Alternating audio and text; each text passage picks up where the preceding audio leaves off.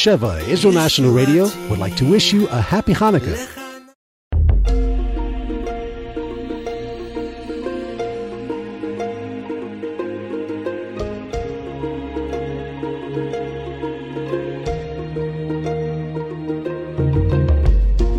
Shalom and welcome to all of you lovers of Hashem, His Torah, Israel, and the Noahide nations. Folks, you're back here on Noahide Nations here on Israel National Radio, and I'm your co-host Ray Patterson, and let me start off by apologizing for having missed the last couple weeks. It was all my fault. Uh, I wound up getting a, a pretty bad cold. It was a really a, a bad virus and in my chest, and I wasn't able to talk. I mean, I actually lost my voice and attempted to do a show with sign language, and it just wasn't going to work out. So uh, we decided it'd probably be best to just go ahead and take a couple weeks off and recover. And it's a good thing we did, but I'm I'm I'm back now, and I'm feeling pretty good. And uh, let me go ahead and bring in my buddy Prescott Johnson, my co-host. Prescott, how you doing? I think I'm doing much better than you have been. Oh boy, well, I'm, I'm actually glad for you. Yeah. uh, it was a rough go. I mean, you know, I don't, I don't get sick too often, but when I do, I, I don't, I don't mess around. I mean, it's the real deal.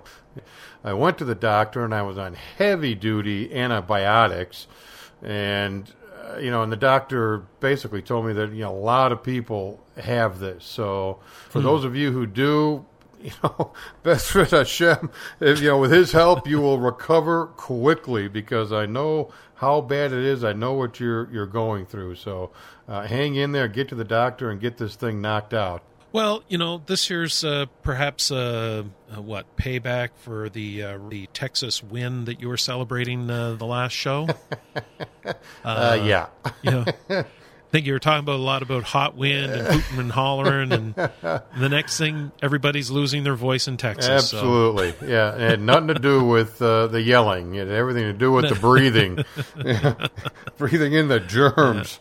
But well, it's good. It's good to have you back. Well, and I'm glad we, we can get back because I know you've Yeah. been real busy and a lot going on in Yeah. your life, and it's just you know probably a good thing we were able to shut down for a couple of weeks, though it's never a good thing. But I'm Well, glad no. to be back. People and- miss us. Well, yeah, and I miss you. I mean, I haven't been able to They talk miss- to you yeah. for a while, Yeah. so Yeah, it's well- it's good to be able to do that once again. Well, and from what I understand, you really haven't been able to talk. Period. No, and some people might say, "Well, that's a good thing, Ray. What's the deal? Yeah. what do you Well, what I do you, think- you got? What do you got a problem with?" well, I, yeah, I think you were. I, I think that Linda was saying that um, in- in one of the classes at uh, Noahide Nations that you were uh, in there and and you were talking, and she couldn't believe it was you. She didn't recognize your voice or anything. It was just like this old man was uh, taking and speaking on Ray's behalf. So, Yeah, well, we were trying to get uh, uh, the the rabbi who was instructing that night. Uh, we were having a bit of difficulty communication wise in getting his mic and video set up, and right, yeah. I so I had to come on. And what Linda and everyone in the room, yeah, what they don't understand is I was actually yelling, and I mean these little sounds were coming out, and it just, it was not a good thing. It wasn't a pretty sight. So anyway, I'm feeling good. I'm feeling strong, and I was really anxious to get back into this whole idea of tzedakah, which we started a couple weeks ago. And I, I felt like we had a, a great show then. I hope a lot of people got a lot out of it because certainly it should be the topic of every day. You know, how can we help our fellow man, whether it's donating financially, donating our time, uh, donating goods, I mean, whatever it might be, we have to be a participant in this whole being in the image of Hashem, being created in the image of Hashem, because Hashem does what? Hashem gives. That means we should give. If we're living our lives as Hashem would like us to, we have to be giving as well. It's just that simple. Yeah. Yeah, I mean, because uh, our natural tendency, and maybe this has to do with our our uh, childhood, is that uh, you know little babies. I mean, I hate to make it put a negative spin on this, but little babies are just little takers, right? They're learning to know, receive.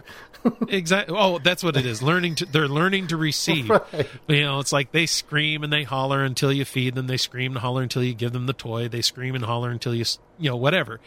Uh, and and it- this is very much how we can be in our relationship with Hashem. That you know, it's always about uh, you know, uh, in, in our prayers we're we're we're constantly begging and constantly wanting and and and often in need. You know, it's not. I'm not saying that uh, you know there aren't occasions when we need to.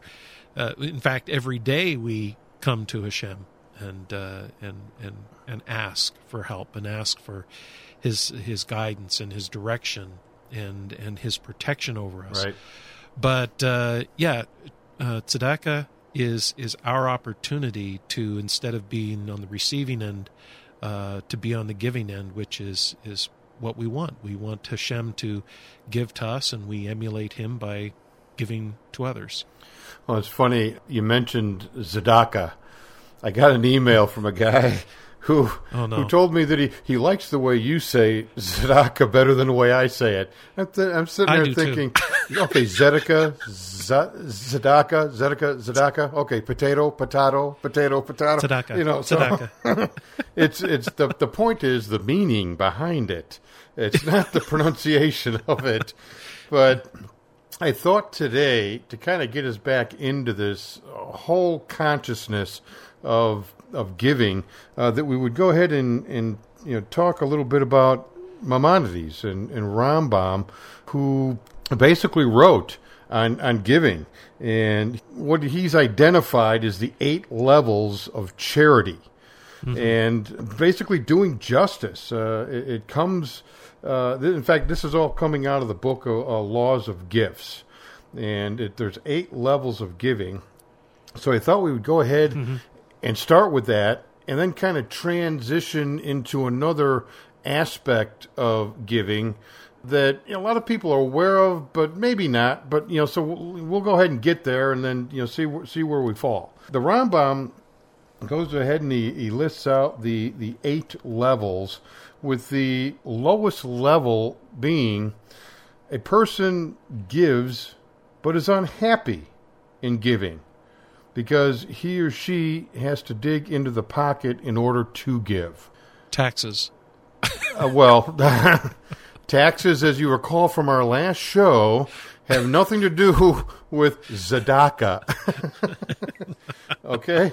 Uh, taxes is a whole, new subject. It, it doesn't really qualify uh, as giving, though. You know, you would tend to think that it would, uh, simply because so many, so much of our tax dollars allegedly goes to the poor you know, it, it goes for all these programs for allegedly people who are allegedly in need.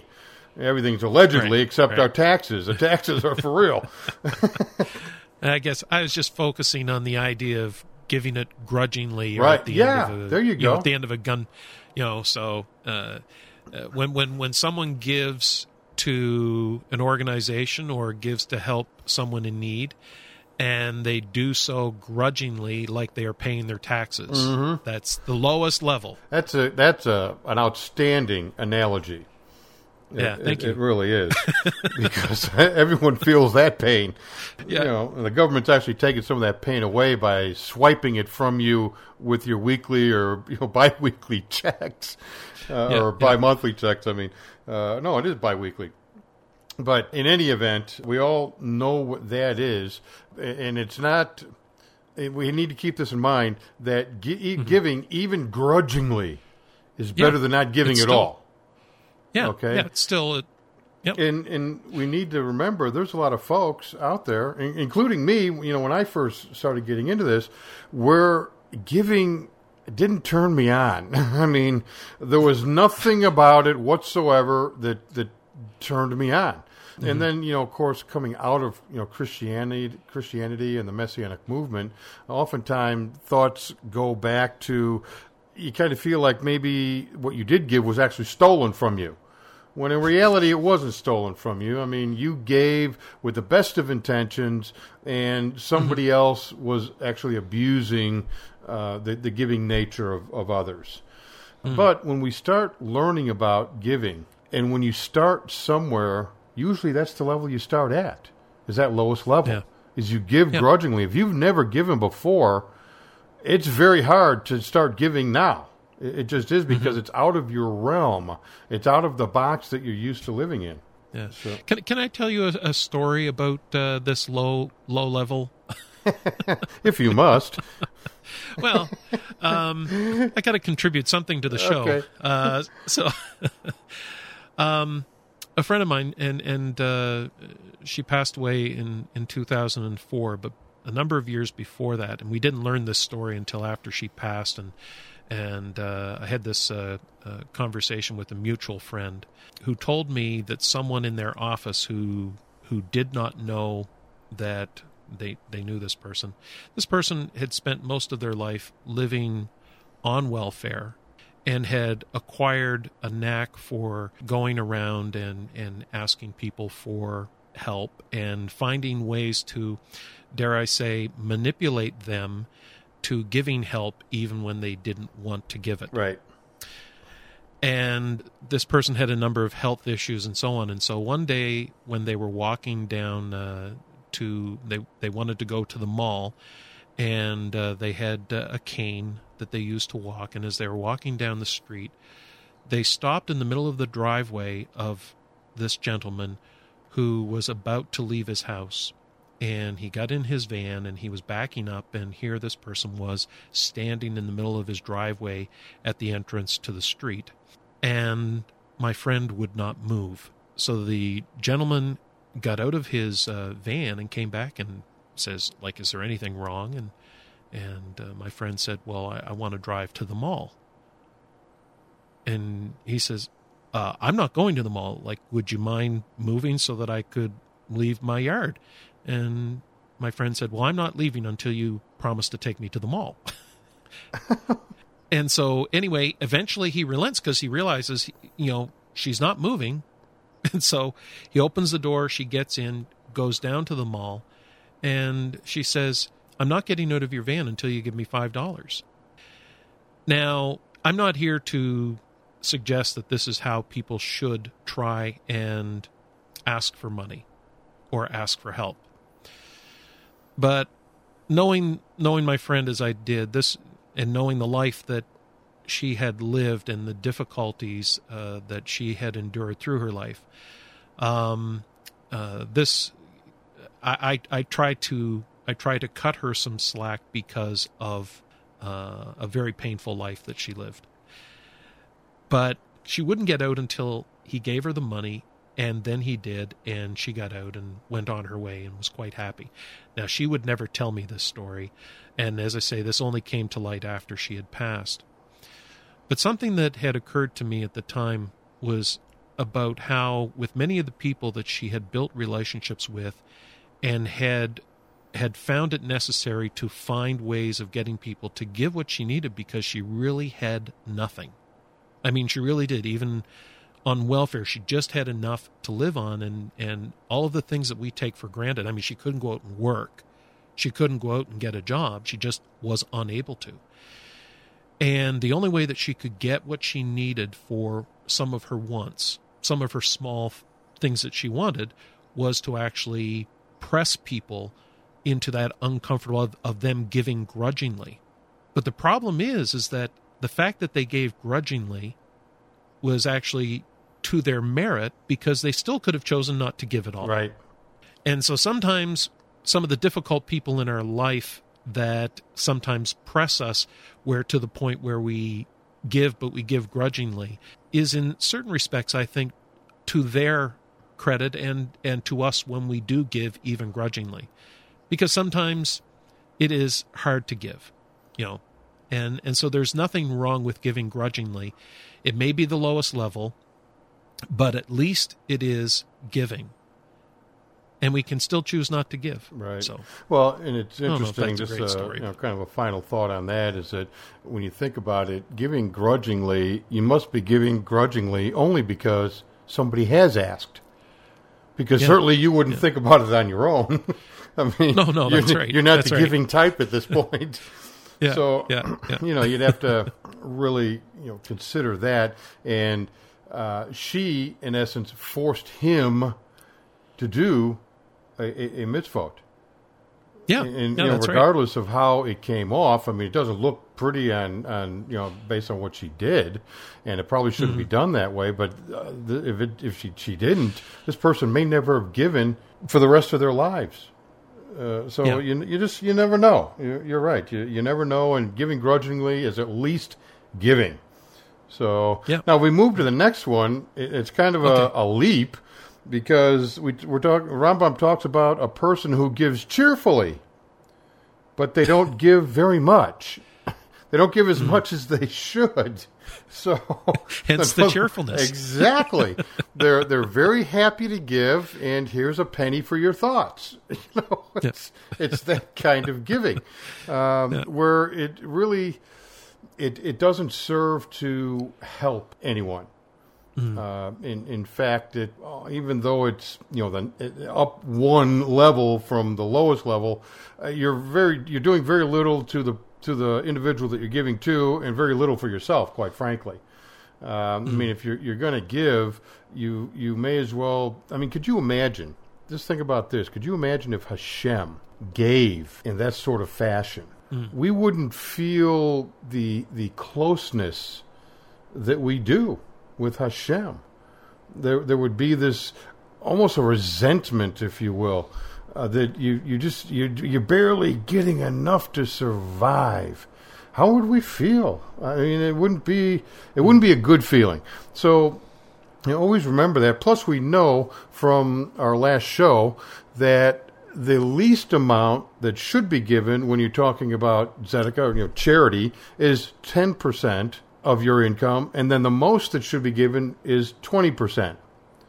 So, mm-hmm. in anywhere in between is, is just fine. So, you that's how if you're gonna if you're gonna give, give cheerfully and give 10%. And- and just to and just to clarify it's not that like if if somebody comes up to you with a need that you have to give them 10% of your income.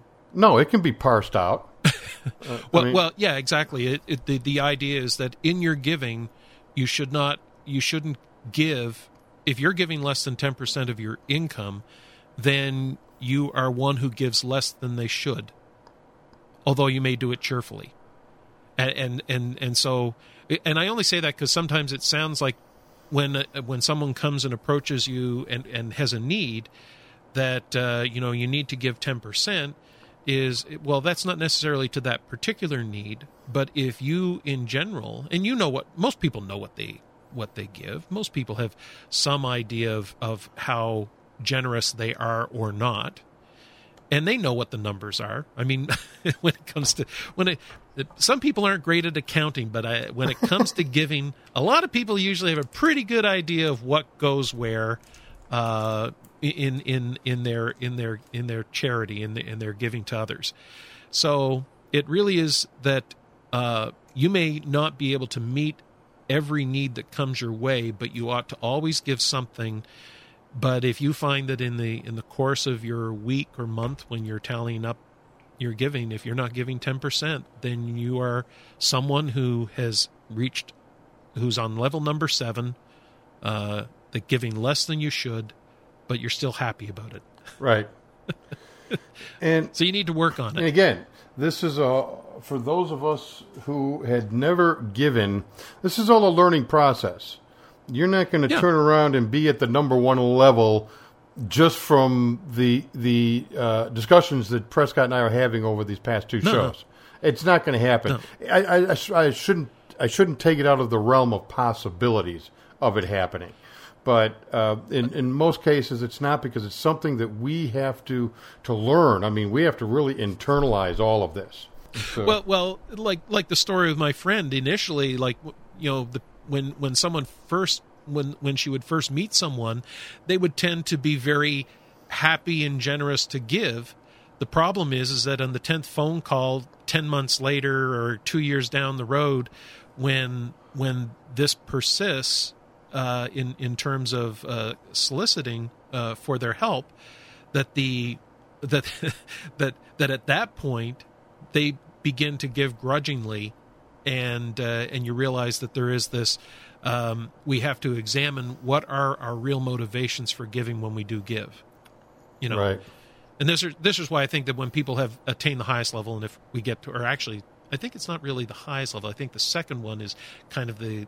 Uh, we'll get to there. Okay, Yeah. I'm sorry, I'm jumping ahead Well, of I, the list. I think the next one is probably where a good percentage of people really find themselves if they if they look at themselves Right. honestly, and that is a person who gives, but only gives when asked by a poor person, or Right. asked by somebody else to to help a poor person. on behalf of yeah, So uh, I, I think because when you see somebody who lives in poverty, it really pulls at your heartstrings. I mean, it really does. Mm-hmm. And mm-hmm. and then you're willing to give. You're more willing to give than the first level or second level, and you're willing to give it cheerfully. But indeed, the person had to ask. When if you had given prior to them asking, they might not have to ask. So uh, that's uh, that's probably I, I think anyway, and I may be wrong. Uh, That yeah, that's where a lot of people tend to find themselves, right, right there. Yeah, yeah, and and the and the emphasis, at least on the list that I have here, because I don't know if we're working off the a similar list, is it's when one gives directly to the poor upon being asked. It's one thing when you're giving to someone through a mediary or anonymously and so on, but it's when you actually give directly to the person that is being asked because there is a sense of you are in essence being thanked or you're being recognized for your giving by that person. Right. In fact, that is number four in Rambam's eight levels of giving. It's a person who gives without having to be asked, but gives directly to the person, gives directly to the poor person. The poor person then knows that that individual, the giver, gave the help, and the giver knows who has benefited from it. Right. That's kind of the whole. That's like the middle of the road kind of person, just below the Yeah. the, the middle of the road. But you're right. Exactly what you were saying pertains to that to number four specifically. I think that even if you're giving at that level, that's still okay. Because again, it's better than not giving. It's better than level one, better than level two, better than level three. It is level four and has room for improvement. That's what it means. And again, on this journey and all of this, learning Torah and implementing it into our lives is a journey. And I see we have bumped our heads against the, the uh, or I should say, have stubbed our toe on the bottom of the hour. So we need to sneak on out of here and, and, and take a break. So why don't we go ahead and do that? And folks, when we come back, we will cover the remaining four of Rambam's eight levels of giving. So please stick around. We'll catch you on the other side.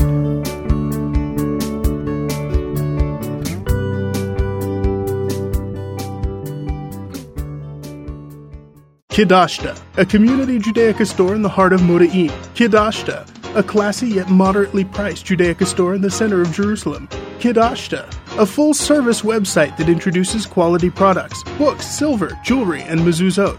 Kidashta, the personal touch, in the bell tower in downtown Jerusalem. And Kidashta, Moda'in in the Kaiser neighborhood. And of course, www.judaica4u, the numeral 4, the letter U, dot com.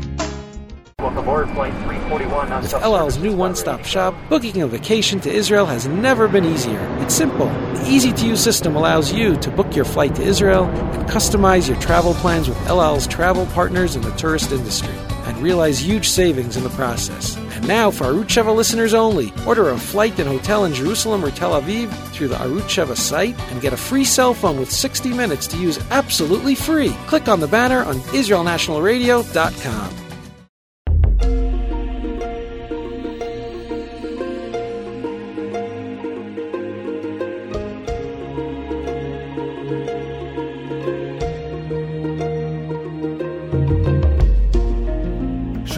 and welcome back, folks.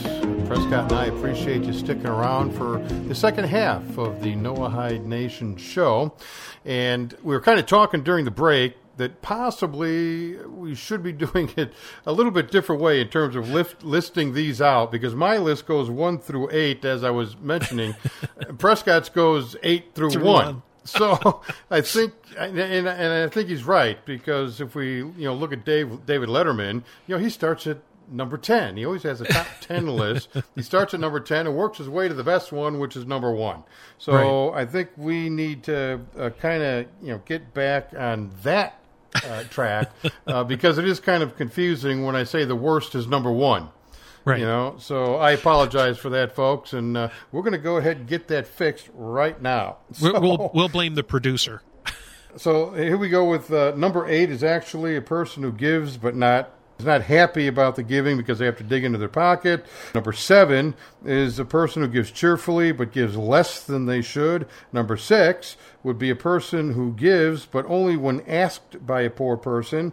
And then the last one that we covered, number five, in essence, would be a person who gives without having to be asked but gives directly to the poor. The poor person knows that they gave the help and the giver mm-hmm. knows who is benefited. Right. So now that we're all on the same page and presumably no longer confused, we can move ahead. All right. So number four then becomes a person who gives a donation in a certain place but walks away so that the giver does not know who received the benefit. The poor person, however, does know the giver. Yeah, I, well, I think in the case of um, if someone was raising some money for an individual and they had a list of the donors, that then the person who was receiving the donation or the the institution that was receiving the donation had that list, so that that they yeah that they they knew who gave. I, I don't know. I mean. I'm sure that there are probably other situations where this would apply, but i again, the idea is that the person who gave did so without really knowing who was receiving the benefit. But the person who did receive the benefit had a way of knowing who gave. So Right. it's conceivable. Uh, yeah, that it is, uh, and that's I, you know I guess I've never really had that happen. So no, no. I, I, I uh, could see probably back in, in time if, if somebody knew someone needed help and they went to someone and said like I know someone or there's someone who needs help and the person gives and then when the person takes the donation back to the person who needed the help they then told who gave them the the donation but the person who they got the money from did not know who it was going to. Right, and and it's back to this thing of when a person can uh, in the in their mind they can give gratitude or how they how they look at the person who gave them uh, that in a, a sense I suppose someone receives um, I guess it kind of even unknowingly they receive the benefit of other people knowing that they've given which ideally you would uh, prefer not to because as we get into the higher levels of giving that's what we encounter is this idea of, of where the, the donor does not get any kind of accolade or any kind of recognition uh, for what they've done right. And the one that I was talking about is actually the next level up. right right and it's it's a higher level where a person makes a donation to the poor person secretly, Right. and you know the giver knows who benefited, but the poor person does not know who the giver was. So, for example, let's say you know around Thanksgiving, for example, you know that there's a family in town that uh, desperately needs help with with food and you go out and you go shopping and, and you you pay for everything and then that evening they turn around and they put all the groceries out onto the the person's patio right and then the patio, or I shouldn't say the patio, the person goes out to the patio the next day. There's the food. They don't know who gave it, but of course they're very grateful and mm-hmm, thankful. Mm-hmm. And there you have it. That's you're you're helping a person secretly, but you know who that person is, yeah.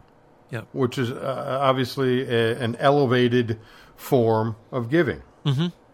Then we have the next one, which is uh, a person contributes anonymously to the tzedakah Fund, which is then distributed to the poor. And this is kind of what we're going to be getting into after we you know run through these these last two, is this idea of of giving to a, an an entity, and then that entity is distributing amongst the poor people. Mm-hmm. because in in this way the giver does not know who the tzedakah is going to, the receiver does not know who the tzedakah came from. Right. And this is one of the higher forms of giving because it actually takes the element of, of giving from an emotional perspective. Mm-hmm. You leave emotions at the door and you're giving because you want to help your fellow man, whoever it might be. Mm-hmm.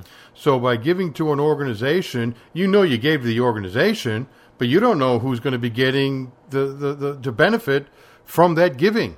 You just know that somebody is going to benefit. Yeah. That's number two in a in a very high high elevation because it leaves your ego out of it, leaves emotion out of it. It's giving for the sake of giving, which is a good thing. Yeah, yeah. So, something that occurred to me in, uh, uh, when I was um, when I was contemplating uh, the, the second show here, uh, because I think that there is uh, something that we didn't touch on before, which I think is important to some of the concepts that that we bring in understanding uh, tzedakah and and the giving and and that is that um, uh, in the Torah it talks about uh, about gleaning uh, the fields. That when you go out and you collect the harvest, that you aren't supposed to collect out to the edges. Right. And of course, uh, I've I've heard some people turn this into justification for the kind of welfare state that that some people would like to promote. This idea that you know the the rich in the society should their you know the the, the benefits of the rich, the profits of the rich should go to the poor because that would be in keeping with this idea of of what is in the outer edges of the field were to be designated for the poor. Right. The di- but one of the concepts that comes out of that, I think, at least in my reading of the Torah, and and I'm sure I'd love to hear other people who know the Torah better than I do comment on this, is that it actually compels or requires the poor person themselves to actually go out and work to collect what was left over. That it wasn't the the person who owned the field wasn't required to collect that and then give it to the poor. He was simply not to harvest it. And that Right. And that's the same thing for the sabbatical year. right. The sabbatical year, you leave, you let the land lie dormant and really depend on Hashem to bring forth, uh, you know, what I from year to year call volunteers, and and they grow, and that is you know for the the poor as well. Right, and and and the reason why I'm, I guess I'm bringing this up is is that when we talk about um, giving to the poor, that quite often we've institution we've institutionalized it so much that we've actually taken um, we've taken it out of the hands of the poor to go out and receive charity, uh, you know, through their own labor and through their own effort. In other words, in many cases, the poor do not actually become responsible for the benefit that they may receive through the institution of welfare in, in, in our economic system that we have. So we've got governments and bureaucrats who have a welfare office and, and you sign up for benefits and you sit at home and you wait for your check. That's very different conceptually from what we read in the Torah, where even the poor person has to be involved in the process of feeding themselves or receiving benefit from what others are required to allow them to have. So, you know, a landowner is not permitted to harvest out to the edge of his field. He's not permitted to literally strip his trees that they're supposed to be what is left for the poor to collect and they have a personal responsibility of doing that. They just can't sit at home and say, well, I'll just let somebody go out and collect that for me. They've actually got the responsibility to do that. And I and I see this as being conceptually different from how many people look at at charity and at how we care for the poor in our society or what we expect of the poor. Right. You know, Well, I think you're going to find that with the highest level as well. Right. What, what what you're talking about is, in essence, socialism, Right. where the the money is confiscated from those who have, and then distributed from those who do not have, and the ones receiving it that don't have Mm-hmm. are all they're doing in terms of work is filling out paperwork, Right. and in, in essence, they are required to basically do nothing. Mm-hmm. If you if you start doing something, you don't get any more. So in essence, the government is is forcing them to do nothing in order to receive, which is you know counterproductive and also against Torah. yeah, and I think that if you uh, if if a person was in need and that there there were obligations attached to that in, in for uh, for instance, even in going door to door to ask for help from your neighbors, though that might be fall on the lower level of giving in terms of um, Rambam's list here, it's still something that the person who receives goes out and does. And and this to me helps raise them to higher levels, which is what we're going to get to eventually in the, in the highest level, is that it it brings them back. It's a way of bringing them back into having control over their own lives of of them being responsible for the benefit that they receive by going out and collecting as opposed to being anonymously you know as i say receiving welfare checks or receiving help anonymously in this way that to actually go out and to actually actively be responsible for your own being responsible for your own life being responsible for what you receive. It, I think that conceptually, it is outside of where most of us are in how our modern society acts and, and responds. That we, we, if we were in need, we would not think to go to our neighbors, knock on the door, and say, uh, "Do you have any money that you could perhaps give because I'm in need?" That we just we we wouldn't even want to do that. We wouldn't think to do that. We couldn't bring ourselves to do that, whether out of pride or whatever. But it doesn't seem to be something that a poor person should be ashamed of if they had to go and ask for help. But we live in a society now where, where it is. Right, and in fact, back in the uh, day of the you know the temple was there, and everyone was going to the temple. The people who were in need of help, the poor, would actually sit outside the temple wall. Right. And this is how people who were coming into the temple knew that these folks needed help. So you're right. We have transitioned to a whole new way of, of thinking and have actually, uh, over the generations, have produced a you know generational type thing produced a generation of people who just refuse to work and just all they they just want to receive you know, let's go ahead and Yeah, move let's- into the number one one, uh, the number one giving, the highest highest level, because this really helps ex- explain a whole another side to this, and that is uh, you you actually give money to help prevent another person from becoming poor. And as as an example, you might teach somebody a, a trade. Uh, you might find somebody a job. You may lend them money to start uh, their own business. In other words, you're not just giving them the fish, you're teaching them to fish. Now, in Torah, this this whole idea uh, is also part of the bond servant teachings, and this is also misunderstood. In fact, our President Obama basically accused Hashem and his Torah of being in favor of slavery. And he was referring to this whole bond servant situation. But he has no clue as to what the bond servant is all about. Uh, the bond servant is actually somebody who has gone into debt, either to an individual or to somebody else, and needs a means by which to pay that debt back. They then put themselves in servitude to an individual or a family. That individual or family then takes this person in as their as as one of their own. They sleep in the same beds that the you know that the kids and the, the, the parents sleep in. They eat the same meals that everybody eats from. They they share. They're almost like another family member.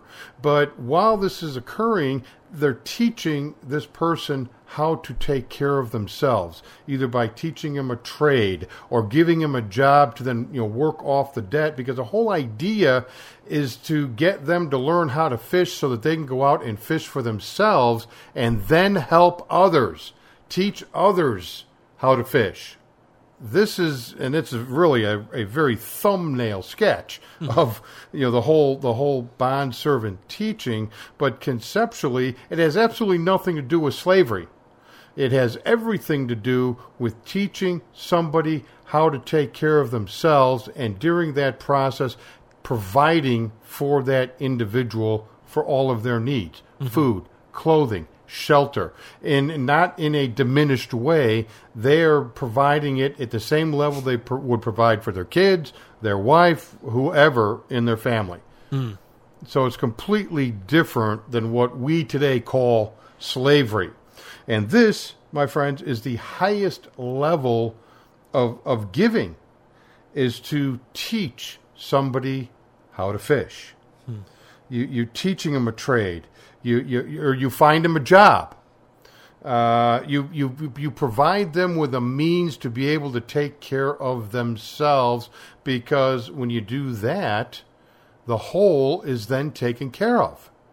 And I'm talking about the whole of the, the people by, by teaching them how to do something to take care of themselves and put them in a position to be able to return that to somebody else who is in need in the same way. Wow. You know, I, love doing I love doing the spontaneous stuff simply because there are things that it triggers in my brain that otherwise don't happen if I sit down and, and contemplate this stuff too much. This is absolutely incredible. I think this is absolutely incredible. When you start at the lowest level, number eight, where you talk about giving grudgingly, I'm going to tell you something. If somebody comes and asks you for help and you give grudgingly, are you encouraging them to come back again to ask for help? No. I'll just no, answer not that. not to you. Yeah, No, not to you. That's right. so what have you done? Have you made a friend? Have you have you made a relationship? Have you connected with someone or have you pushed them away? See, right now what we have is we have people who are grudging uh, are begrudgingly giving to the whole redistribution model that is being encouraged by way too many governments. Uh, because it separates people Yes.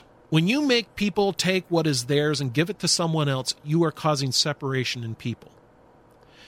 But ultimately, there's a, a but there is that second benefit. You know, it's that's from the percent, uh, from the perspective of the recipient, but in the on the perspective of the donor, when they realize that they are not going to be popular or they're they're not going to be liked for asking, that causes separation from them too. But if we go down through this list or go up through this list, what we come to is at the end of the day, it's about the two parties coming together where the party who is on the receiving end becomes self reliant because the other party has helped them become self reliant. Right. And so this So- is a, about elevating elevating those without those who are poor and making them self-reliant, bringing them to a place of self-reliant through this process. And it's also a process of moving the uh, of the giver, the donor, from a place of giving grudgingly to a place of interacting with his neighbor and helping his neighbor develop trades and and and develop skills so that they can look after themselves. Exactly. And when you think about it, this is how things get growing in an exponential way. If you have a person who teaches another person how to be self sufficient, hmm. and then that person goes off on their own, now you have two people who can teach two more people how to be self sufficient. Mm-hmm. Those two people go off on their own. Now you have four people teaching four more people how to be mm-hmm. self sufficient. And by the time it's all said and done, everyone is able to take care of themselves, which in turn takes care of the whole. I, I mean, one of the uh, uh, well, I don't want to get into this story. It was, you know, had to do with uh, backpacking, but uh, just you know, it did real quickly. The the I the thing that I learned about backpacking because I was never a backpacker, and I learned once when I was living in Colorado that you always pack to take care of yourself Yeah. and then put in a little extra. Because if everybody takes care of themselves and puts in a little extra, you take care of yourself and somebody else if they didn't pack properly. Right. I mean, you teach at the same time. But now the question becomes, okay, well, who do I give to? And you know, without you know drawing, this is uh, you know a whole another hour long show. But uh, a great thing to do is to you know meet at at uh, uh, uh, an elevated level where you're giving to an organization, not knowing who the receiver is, and then the uh, organization distributes that those donations to those who are indeed in need because the way it generally works is people come to the organization and express their need for the help. And then the organization then facilitates the ability for others to make donations and then they make the, the, the donations and provide the help to the individuals. Right. And that is a way to immediately get up the ladder, as it were, to a higher level because the giver doesn't know who it's being given to. The receiver does not know who gave. Right. So you're automatically, by doing it that way, you're at a higher level of giving. Additionally, with an organization, you know, say like Noahide Nations, I'll just throw that out there, we could actually be teaching others how to be self sufficient. Uh, another thing that we would do is take donations and teach people about Torah. Teach more Torah.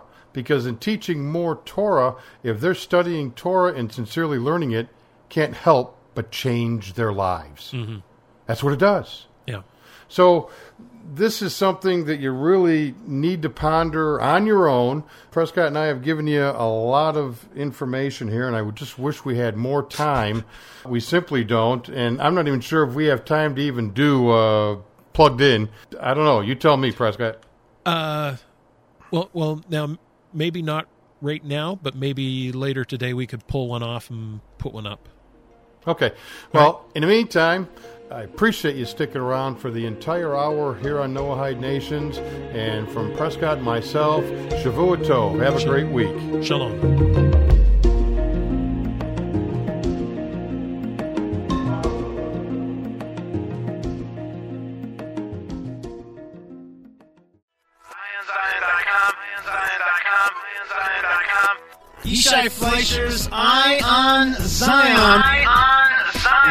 Tour is coming your way.